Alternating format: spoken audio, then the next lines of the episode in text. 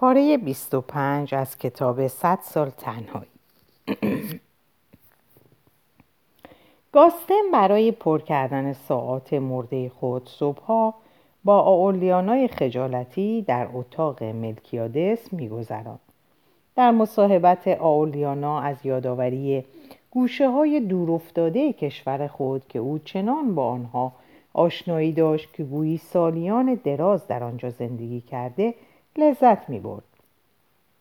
وقتی گاستن از او پرسید که چطور توانسته است معلوماتی را به دست بیاورد که در دایرة المعارف وجود ندارد همان جوابی را که به خوزه آرکادیو داده بود به او داد.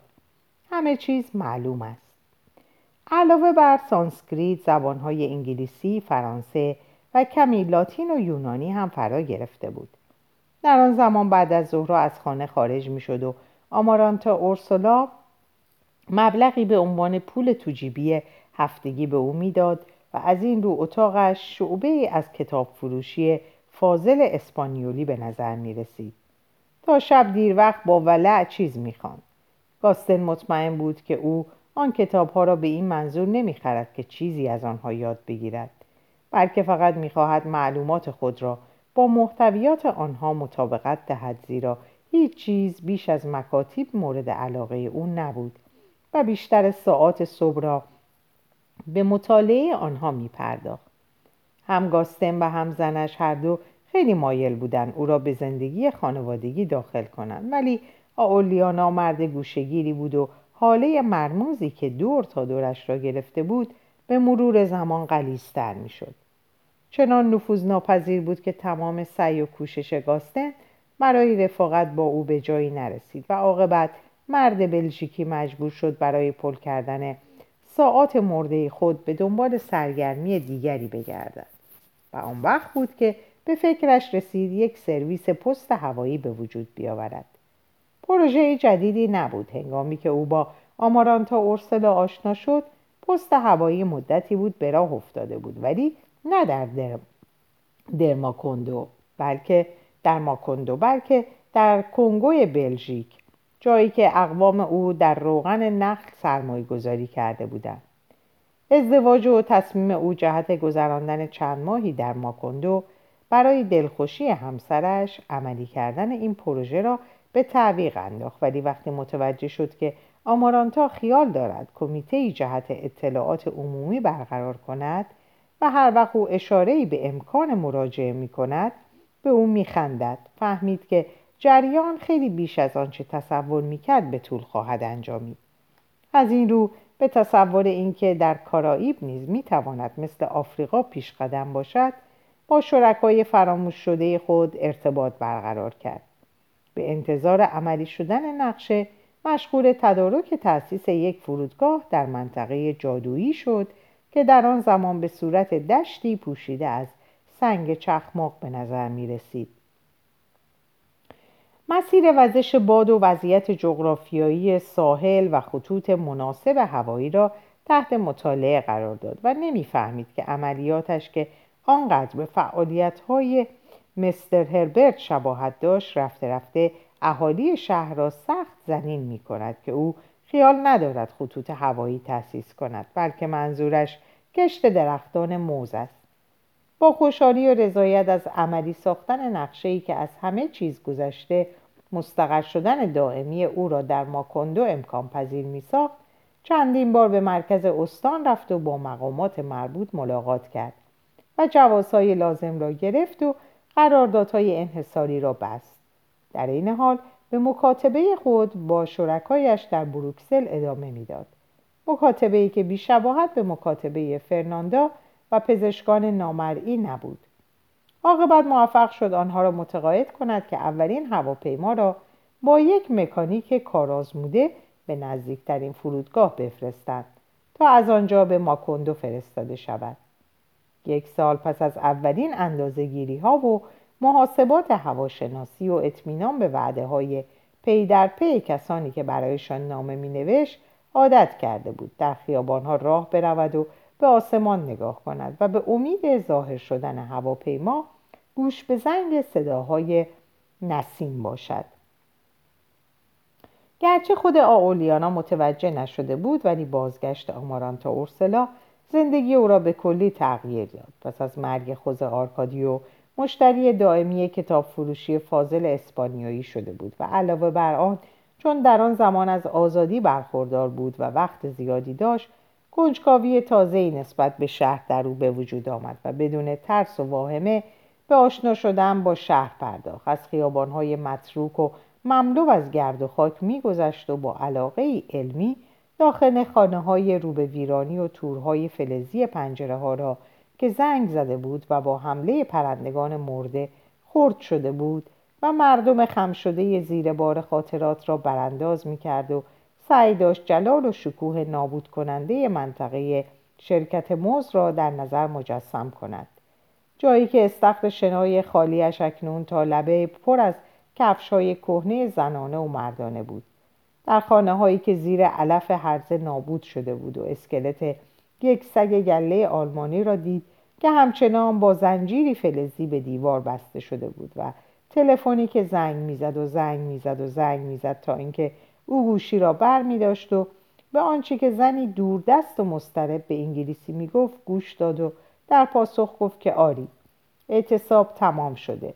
سه هزار جسد را به دریا افکنده بودم و شرکت موز آنجا را ترک کرده بود و ماکندو عاقبت پس از سالها آرامش خود را باز یافته بود.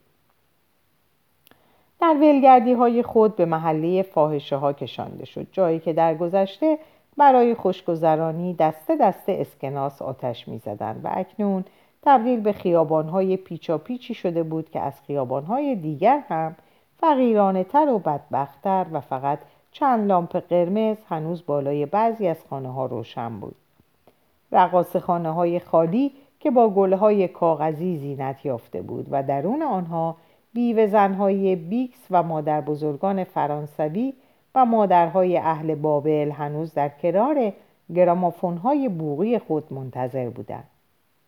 آولیانا موفق نشد کسی را پیدا کند که خانواده او را به یاد داشته باشد حتی سرهنگ آولیانا را هم کسی به خاطر نمی آورد مگر یک نفر پیرمردی که پیرترین سیاه پوست سیاه پوستان اهل آنتیل بود و موهای پنبهی سرش یک حالت نگاتیو فیلم عکسی به او می‌داد و هنوز در جلوی خانه خود آهنگ های سوگوارانه شامگاهی را می‌خوان. آولیانا به زبان محلی مشکل, مشکل او که در عرض چند هفته یاد گرفته بود با او صحبت می‌کرد و گاهی هم در سوپ کله مرغی که نواده او میپخت شریک می‌شد. نوادهش یک زن سیاه پوست عظیم و جسه بود که استخوانبندی درشتی داشت. لنبرهایش مثل مادیان و پستانهایش مثل خربوزه بود. و سر مدورش که با موهایی همانند سیم خاردار پوشیده شده بود مانند کلاهخود یک جنگجوی قرون وسطا به نظر می رسید. اسمش نیگرومانتا بود. آولیانا در آن دوره با فروش کارد و چنگال نقره و شمدان و سایر آشغالهای خانه امرار معاش می‌کرد وقتی بی پول شد که اغلب چنین بود به بازار می‌رفت و کل مرغهایی را که مردم دور میریختن جمع می‌کرد و به نزد نیگروماندا می‌برد تا با ترتیزک و نعنا سوپ بپزد. وقتی جد پیر درگذشت آولیانا دیگر به خانه آنها نرفت ولی نیگرومانتا را همچنان در زیر درختان بادام سیاه رنگ میدان ملاقات می‌کرد. او با آن سوتهایی که می‌کشید شبیه حیوانات وحشی بود و نظر شبگردان را جلب می‌کرد. آولیانا اغلب با او میماند و به زبان خودش با او درباره سوپ کله مرغ و سایر غذاهای خوشمزه فقیرانه صحبت می‌کرد.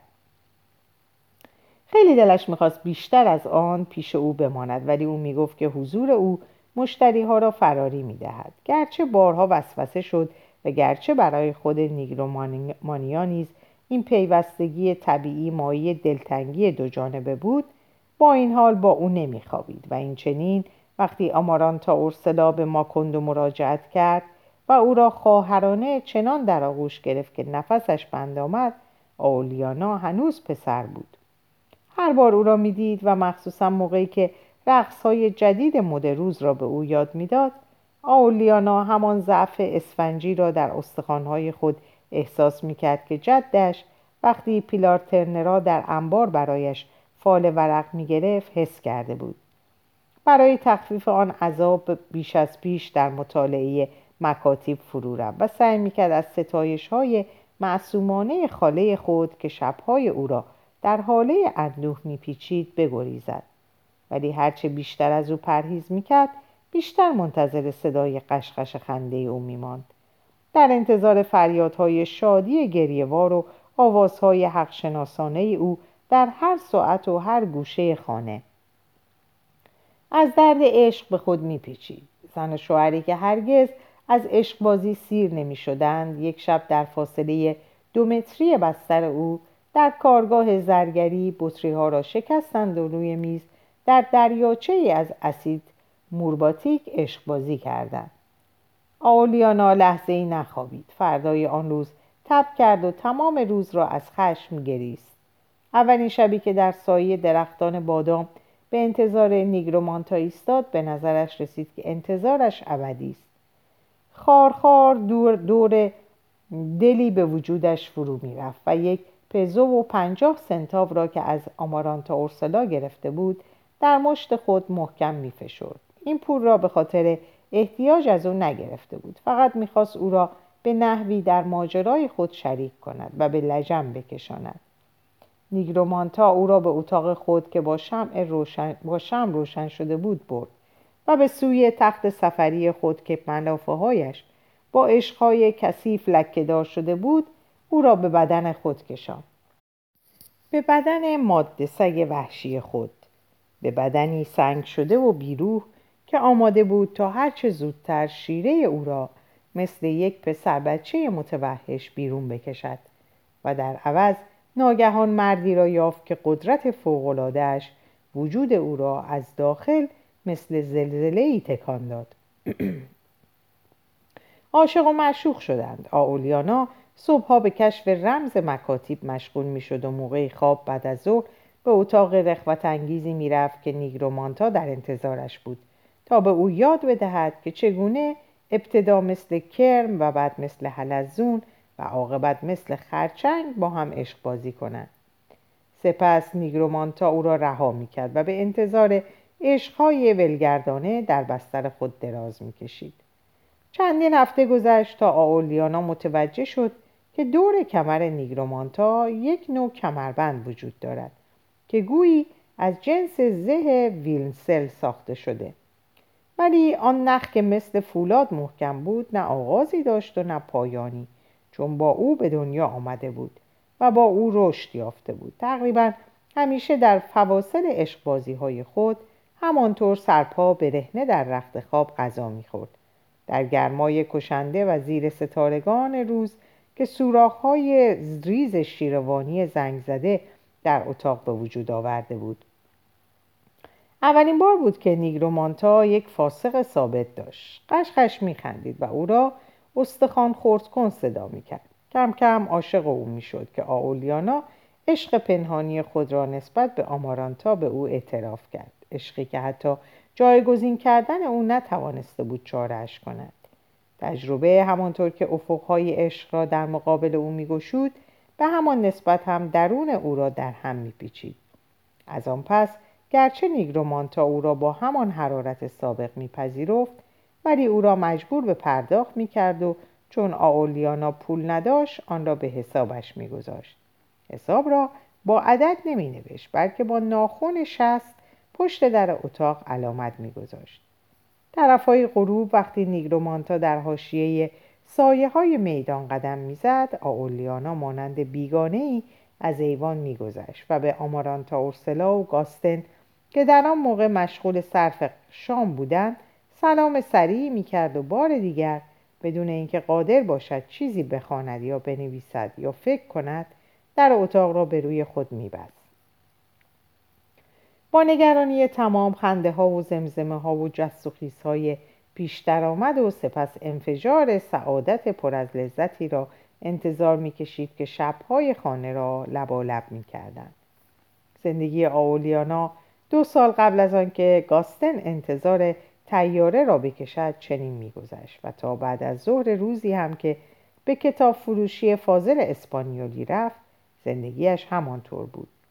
در آنجا چهار پسر, پسر یاوه سرا یافت که بر سر طرق مختلف از بین بردن سوسک در قرون وسطا سخت جر و بس می‌کردند. کتاب فروش پیر که از علاقه آولیانا نسبت به کتاب هایی که فقط برای احترام آنها را خوانده بود آگاه بود.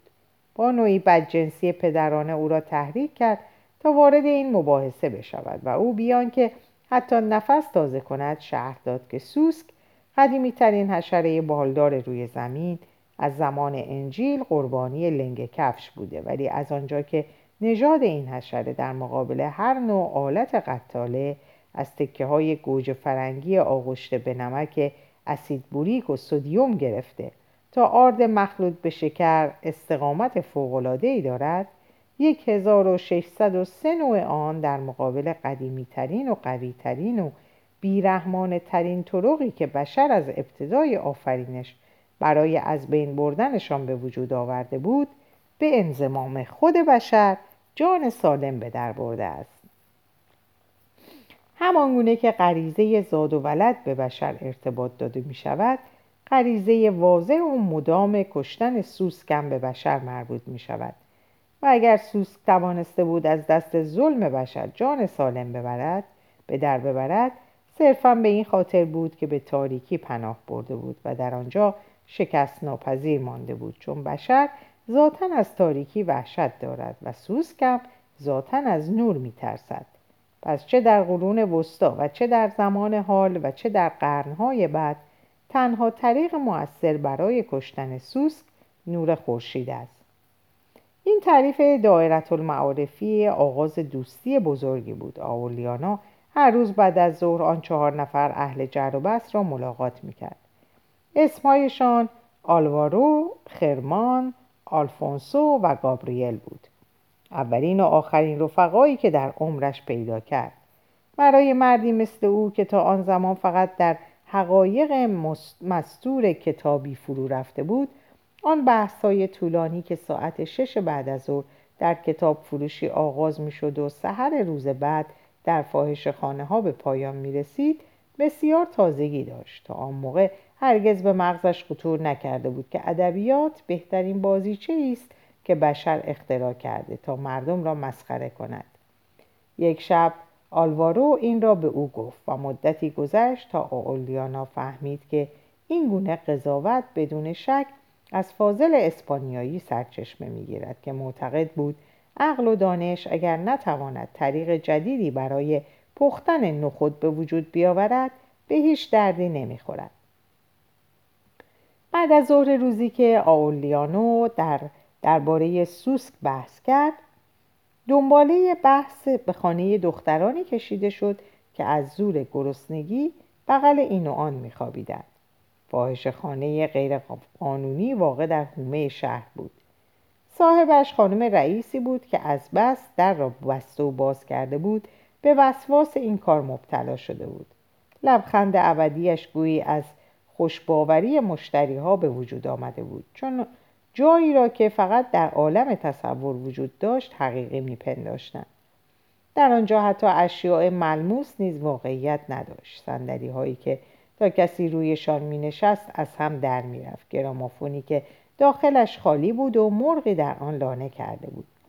باغ گلهای کاغذی تقویمی که مربوط به سالهای قبل از ورود شرکت موز بود. قابهایی با عکسهای باسمه‌ای که از مجلاتی بریده شده بود که هرگز به چاپ نرسیده بود حتی فاحشه هایی که وقتی خانم رئیس صدایشان می‌کرد که مشتری آمده از اطراف میدویدند و میآمدند چیزی جز خیال نبودند بیان که سلام کنند وارد می شدن. لباس های گلدارشان متعلق به موقعی بود که پنج سال کوچکتر بودند و آنها را با همان معصومیتی که به تن کرده بودند از تن در می.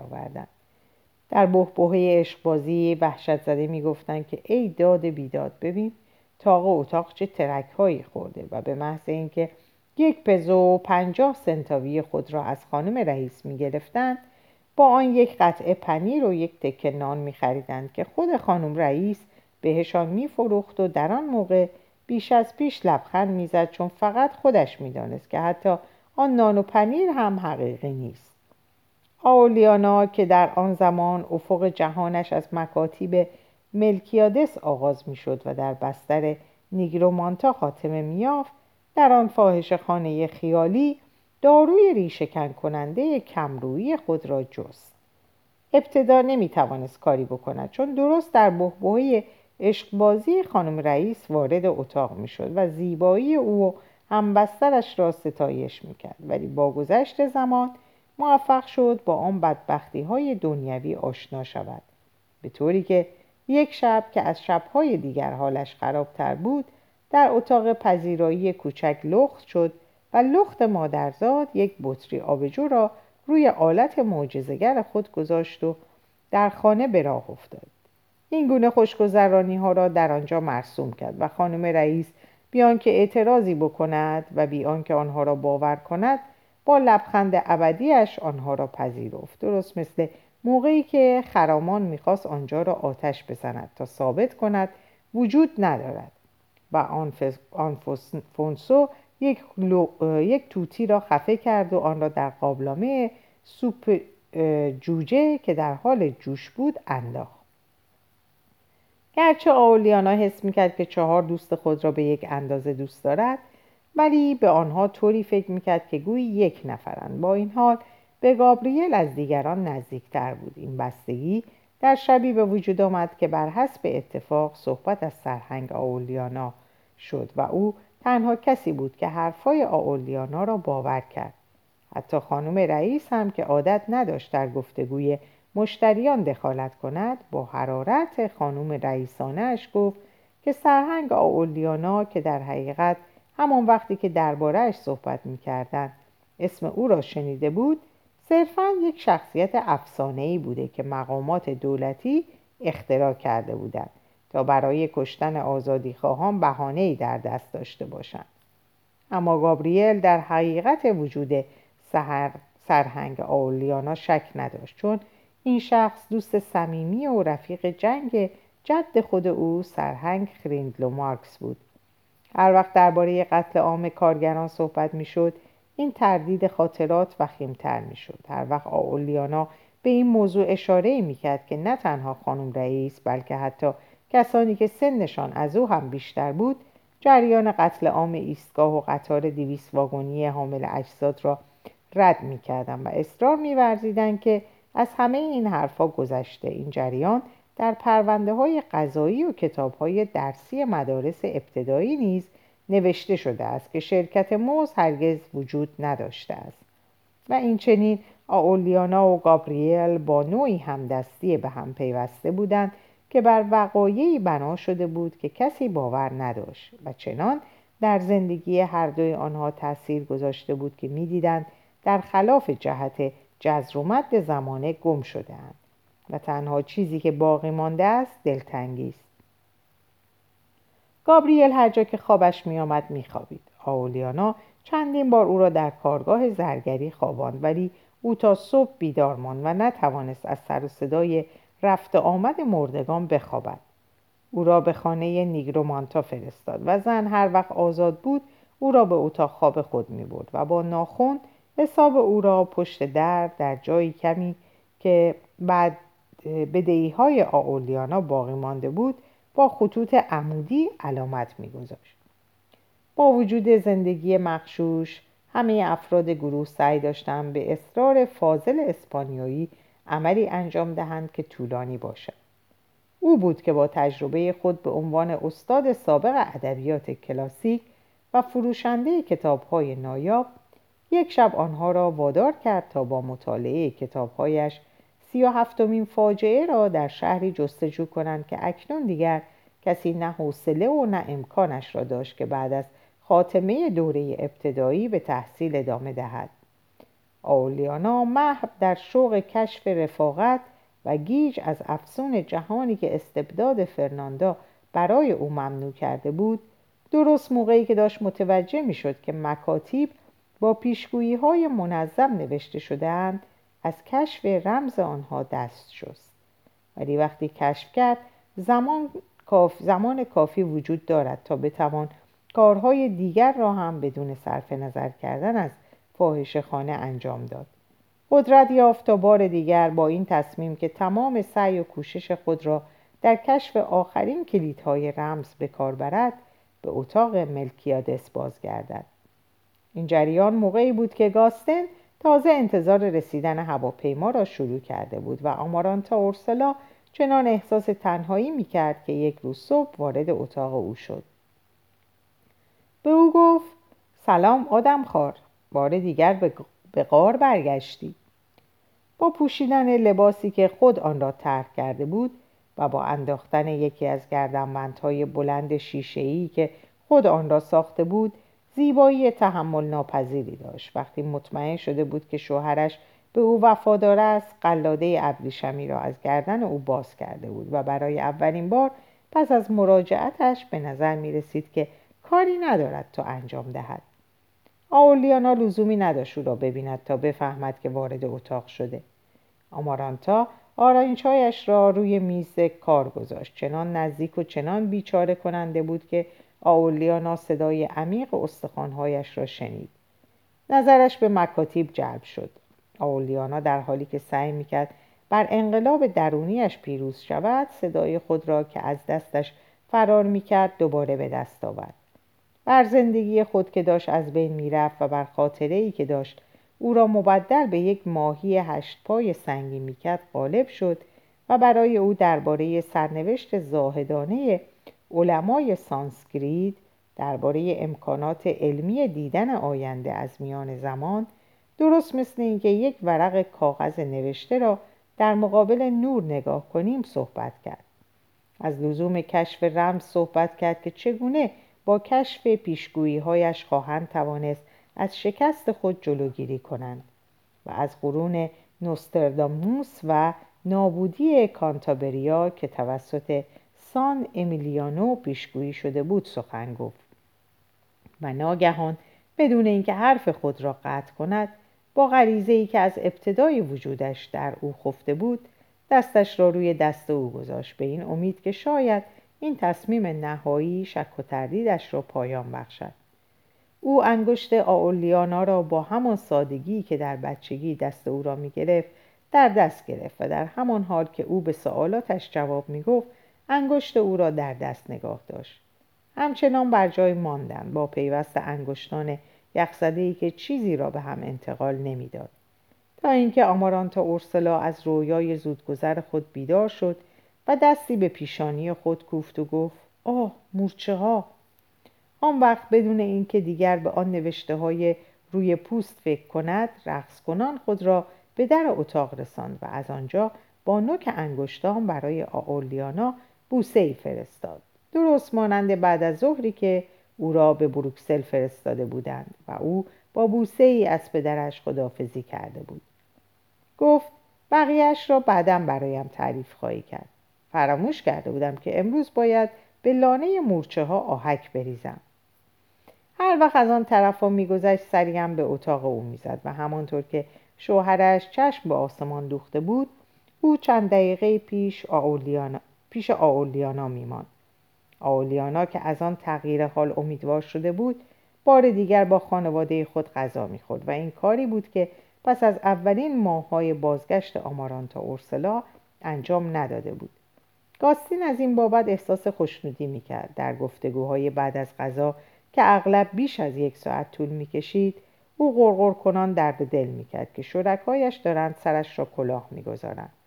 به او اطلاع داده بودند که تیاره یا تیاره را با یک کشتی فرستادم ولی کشتی وارد نمی‌شد و هرچه کمپانی های کشتیرانی اصرار می‌کردند که اسمی از آن کشتی در فهرست کشتی های جزایر کارائیب وجود ندارد شرکای او نیز پافشاری می‌کردند که تیاره را فرستادند و حتی زنی شده بودند که شاید گاستن در نامه هایش به آنها دروغ می نویسد.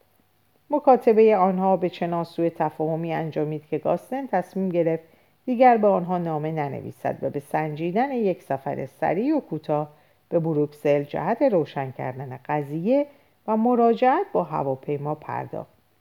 با این حال وقتی آمارانتا اورسلا مخالفت کرد و گفت حاضر است حتی شوهرش را از دست بدهد ولی پای خود را از ماکندو بیرون نگذارد تمام نقشه او نقشه براب شد.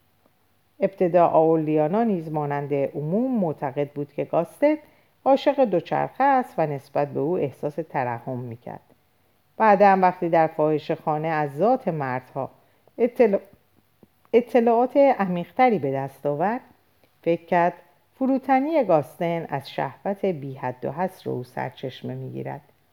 ولی وقتی او را بهتر شناخت و به اخلاق واقعی او که درست ضد رفتارش بود آشنا شد با شکی کینجو متوجه شد که حتی آن چشم به راه هواپیما ماندن نیز ساختگی است.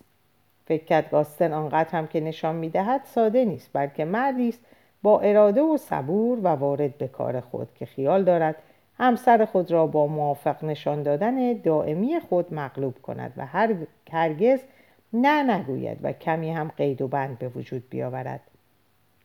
و چنان او را در تار انکبوت خود گرفتار کند که یک روز متوجه یک نواختی امیدهای پوچ خود شود و چمدانهایش را ببندد و به اروپا برگردد ترحم اولیه آولیانا به نفرت شدیدی مبدل شد نقشه گاستن به نظرش موزیانه و در این حال موثر می رسید. تصمیم گرفت آمارانتا اورسولانا را با خبر کند بدون اینکه حتی متوجه سنگینی عشق و تردید و حسادت آولیانا بشود سوی زن او را مسخره کرد. او نفهمیده بود که در آولیانا حسی مهمتر از حس خواهر برادری بیدار کرده. روزی که می‌خواست در یک قوطی کمپوت در یک قوطی کمپوت هلو را باز کند و انگشتش را برید آولیانا جلو دوید تا خون انگشت او را بمکد. با چنان ولع و صداقت این کار را کرد که تمام وجود او از سرما لرزید.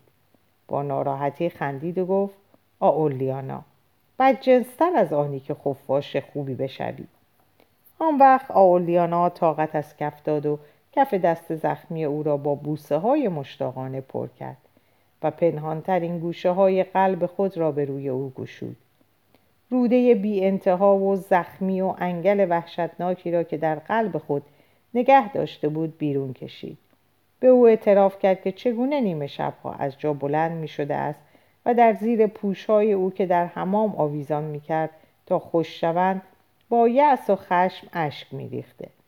برایش تعریف کرد چگونه با نگرانی به نیگرومانتا التماس می کرده تا مثل گربه نعره بکشد و در گوشش حق کنان بگوید گاستن گاستن گاستن و با چه حیله شیشه های عطر او را می دوزیده است تا به سینه دخترهایی بزند که از زور گرسنگی به عشقبازی تن در می‌دادند آمارانتا اورسلا که از شدت عشق آن اعتراف متوحش شده بود همچون صدفی که در خود بسته شود آهسته آهسته انگشتان خود را در هم بست تا اینکه دست زخمی او فارغ از هر نوع درد و ترحم به مشتی زمرد و زبرجد و استخوانهای سنگی و بدون حس مبدل شد.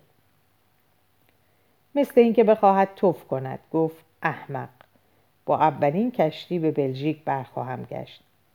در غروب یکی از آن روزها آلوارو وارد کتاب فروشی فاضل اسپانیایی شد و به صدای بلند گفت آخرین اکتشاف خود, آخرین اکتشاف خود را اعلام کرد. یک فاحش خانه باغ وحشی. اسمش طفل طلایی بود و عبارت بود از یک سالن بزرگ در هوای آزاد که در حدود دیویست هواسیل آزادانه در آن گردش می و با جیغهای کرکننده خود ساعت را اعلام می داشتند. دور تا دور پیست رقص در محوطه سیم کشی شده در بین گلهای کاملیای درشت جنگلهای آمازون مرغهای ماهیخوار رنگارنگ و سوسمارهایی به درشتی خوک و مارهایی دوازده زنگوله و لاک پشتی که لاک طلایی داشت و در اقیانوسی مصنوعی شنا می‌کرد دیده می‌شد. یک سگ بزرگ سفید هم در آنجا میگشت که مظلوم بود و حالتی منفعل داشت.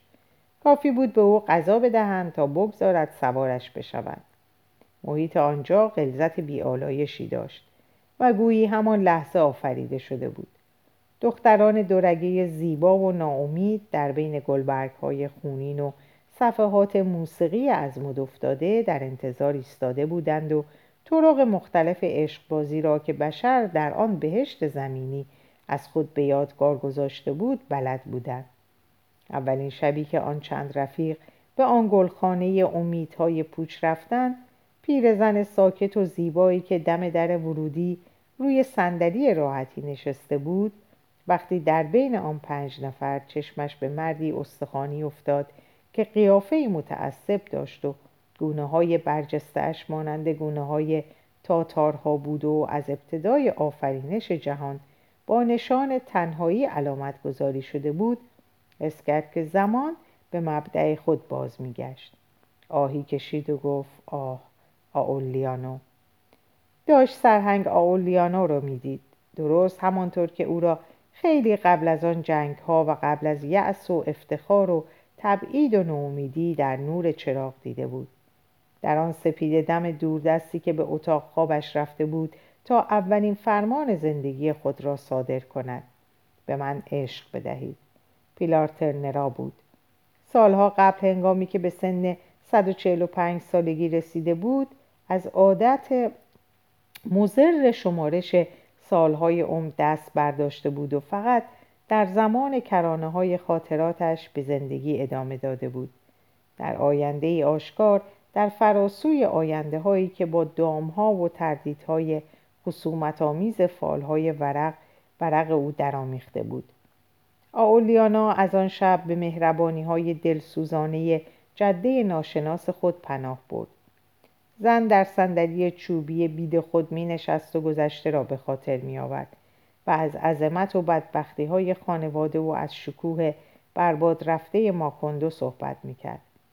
آلوارو با خنده پرسر و صدای خود سوسمارها را می ترساند و آلفونسو از خود داستانهای عجیب و غریبی در می آورد که چطور هفته قبل مرغهای ماهیخوار چشم چهار مشتری را که در آنجا بدرفتاری می‌کردند از کاسه در آورده بودند و گابریل در اتاق یکی از دختران دورگه بود که عشق خود را با پول عوض نمی‌کرد و در عوض از مشتریا می‌خواست که برای دوست پسرش که قاچاقچی بود و در آن سوی شهر اورینوکو زندانی بود نامه بنویسد. گارتای مرزی او را دستگیر کرده بودند و پس از تلقی روی لگنی نشانده بودند که پر از مدفوع و الماس شده. آن فاحش خانه حقیقی با آن خانم رئیس مادرانه و شش مادرانه وشش جهانی بود که آولیانا در طول سالیان حبس خود در خانه به آن فکر کرده بود. چنان در آنجا راحت و مصاحبتش کامل بود که بعد از ظهر روزی که آمارانتا اورسلا او را از خود راند به پناهگاه دیگری به جز آنجا فکر نکرد.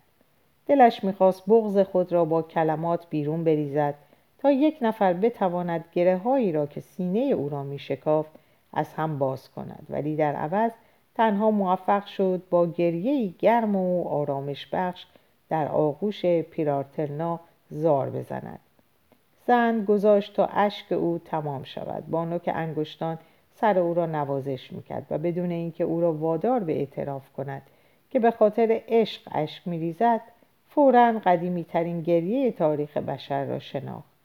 همانطور که او را تسلی خاطر می‌داد گفت خب بچه جان بگو ببینم کیست. وقتی آولیانا نام محبوبه خود را به او گفت پیلار ترنرا قشقش خنده را سر داد. خنده ای که اکنون دیگر فقط به بقبقوی کبوترها شباهت داشت. او از تمام رازهای خانواده بوندیا اطلاع داشت زیرا یک قرن پیشگویی با فال ورق و تجربه به او آموخته بود که تاریخ آن خانواده به طور اجتناب ناپذیری مانند چرخ تکرار می‌شد چرخه ای که به دور خود میچرخید و اگر آن پوسیدن علاج ناپذیر پیش نمی آمد تا ابد به چرخش خود ادامه می‌داد. لبخند زنان گفت قصه نخور او هر کجا باشد الان انتظار تو را می کشد ساعت چهار بعد از ظهر بود که آمارانتا اورسلا از همان بیرون آمد. آولیانا عبور او را از پشت اتاق خود دید. ربد و شامی با چینهای نرم به تن و حولهای مثل امامه به سر بسته بود. نوک پا او را دنبال کرد. از مستی تلو تلو می‌خورد و درست در لحظه ای که او ربد و شام خود را کنار زد و بار دیگر از وحشت به دور خود جمع کرد آلیانا وارد اتاق خواب شد. آمارانتا اورسلا با وحشت به اتاق مجاور اشاره کرد. در آنجا نیمه باز بود و آولیانا می‌دانست که گاستن در آنجا مشغول نام نویسی است. زن بی صدا گفت برو بیرون. آولیانا لبخندی زد و با دو دست او را مثل یک گلدان بگونیا از جا بلند کرد و بر تخت خواب انداخت و با حرکتی وحشیانه ربد و شام را به تن او جر داد و قبل از آنکه بتواند مانع شود به درون پرتگاهی از برهنگی نظر انداخت که تازه شسته شده بود. پوست سراسر یک رنگ خطوط موها و خالهای پنهانی او را که در تاریکی اتاقهای دیگر در نظر مجسم کرده بود دید. آمارانتا اورسلا با صداقت از خود دفاع می‌کرد و با زیرکی یک زن عاقل بدن لغزنده و معطرش را مثل راسو از دست او کنار می‌کشید و سعی می‌کرد به شکم او ضربه بزند و با اغرب ناخونهایش چهره او را بدرد. ولی تمام این حرکات را هم او و هم دیگری با نفس کشیدنی عادی انجام می‌دادند. مثل نفس کشیدن کسی که از پنجره به تماشای غروب زیبای ماه آوریل مشغول است. مبارزه ای وحشیانه بود نبردی کشنده اما خالی از هر گونه زد و خورد. حمله ها همانند پیشروی اشباه بود. آرام و با احتیاط و با وقار. به طوری که در طول مبارزه آنها گنچه های گل اطلسی باز شد و گاستن در اتاق مجاور رویاهای هوانوردی خود را از یاد برد. درست مثل این بود که آن دو عاشق دو دشمن بودند که داشتند در عمق یک آبزیدان با هم آشتی می‌کردند. در حرارت آن مبارزه وحشیانه و در عین حال رسمی آمارانتا اورسلا متوجه شد که سکوت طولانی او چنان بیدلیل است که ممکن است خیلی بیشتر از سر و صدای جنگی که از آن پرهیز می کنند باعث سوء شوهرش که در همان نزدیکی بود بشود. پس با لبهای بسته خنده سر داد بدون اینکه دست از مبارزه بردارد. با گازهای دروغین از خود دفاع می‌کرد و بدن خود را آهسته آهسته تکان می‌داد. وقتی عاقبت هر دو متوجه شدند که در عین حال هم حریف و هم شریکند نزاع به جست و خیز و حملات به نوازش مبدل شد. ناگهان آمارانتا اورسلا گویی از روی بازی دست از دفاع برداشت و هنگامی که از آنچه خود او امکان پذیر ساخته بود و به وحشت افتاد خواست دفاع را از سر بگیرد اما خیلی دیر شده بود. آشوبی عظیم او را در مرکز قوه جاذبه خود متمرکز ساخت. و بر جا میخکوبش کرد. اراده دفاعیش با نگرانی شدید ناشی از کشف اینکه سوتهای پرتغالی رنگ و گویهای نامرئی که, که در فراسوی مرگ در انتظارش بودند چگونه هستند از بین رفت. نقطه فرصت کرد فقط فرصت کرد دست خود را دراز کند و دنبال حوله بگردد تا بین انگشتهایش بگیرد و نگذارد فریادهای گربهواری که دل و رودهش را جل می‌داد از دهانش خارج شود. در اینجا به پایان این پاره می‌رسم. اوقات خوب و خوشی رو براتون آرزو می‌کنم و به خدا میسپارمتون. خدا نگهدارتون باشه.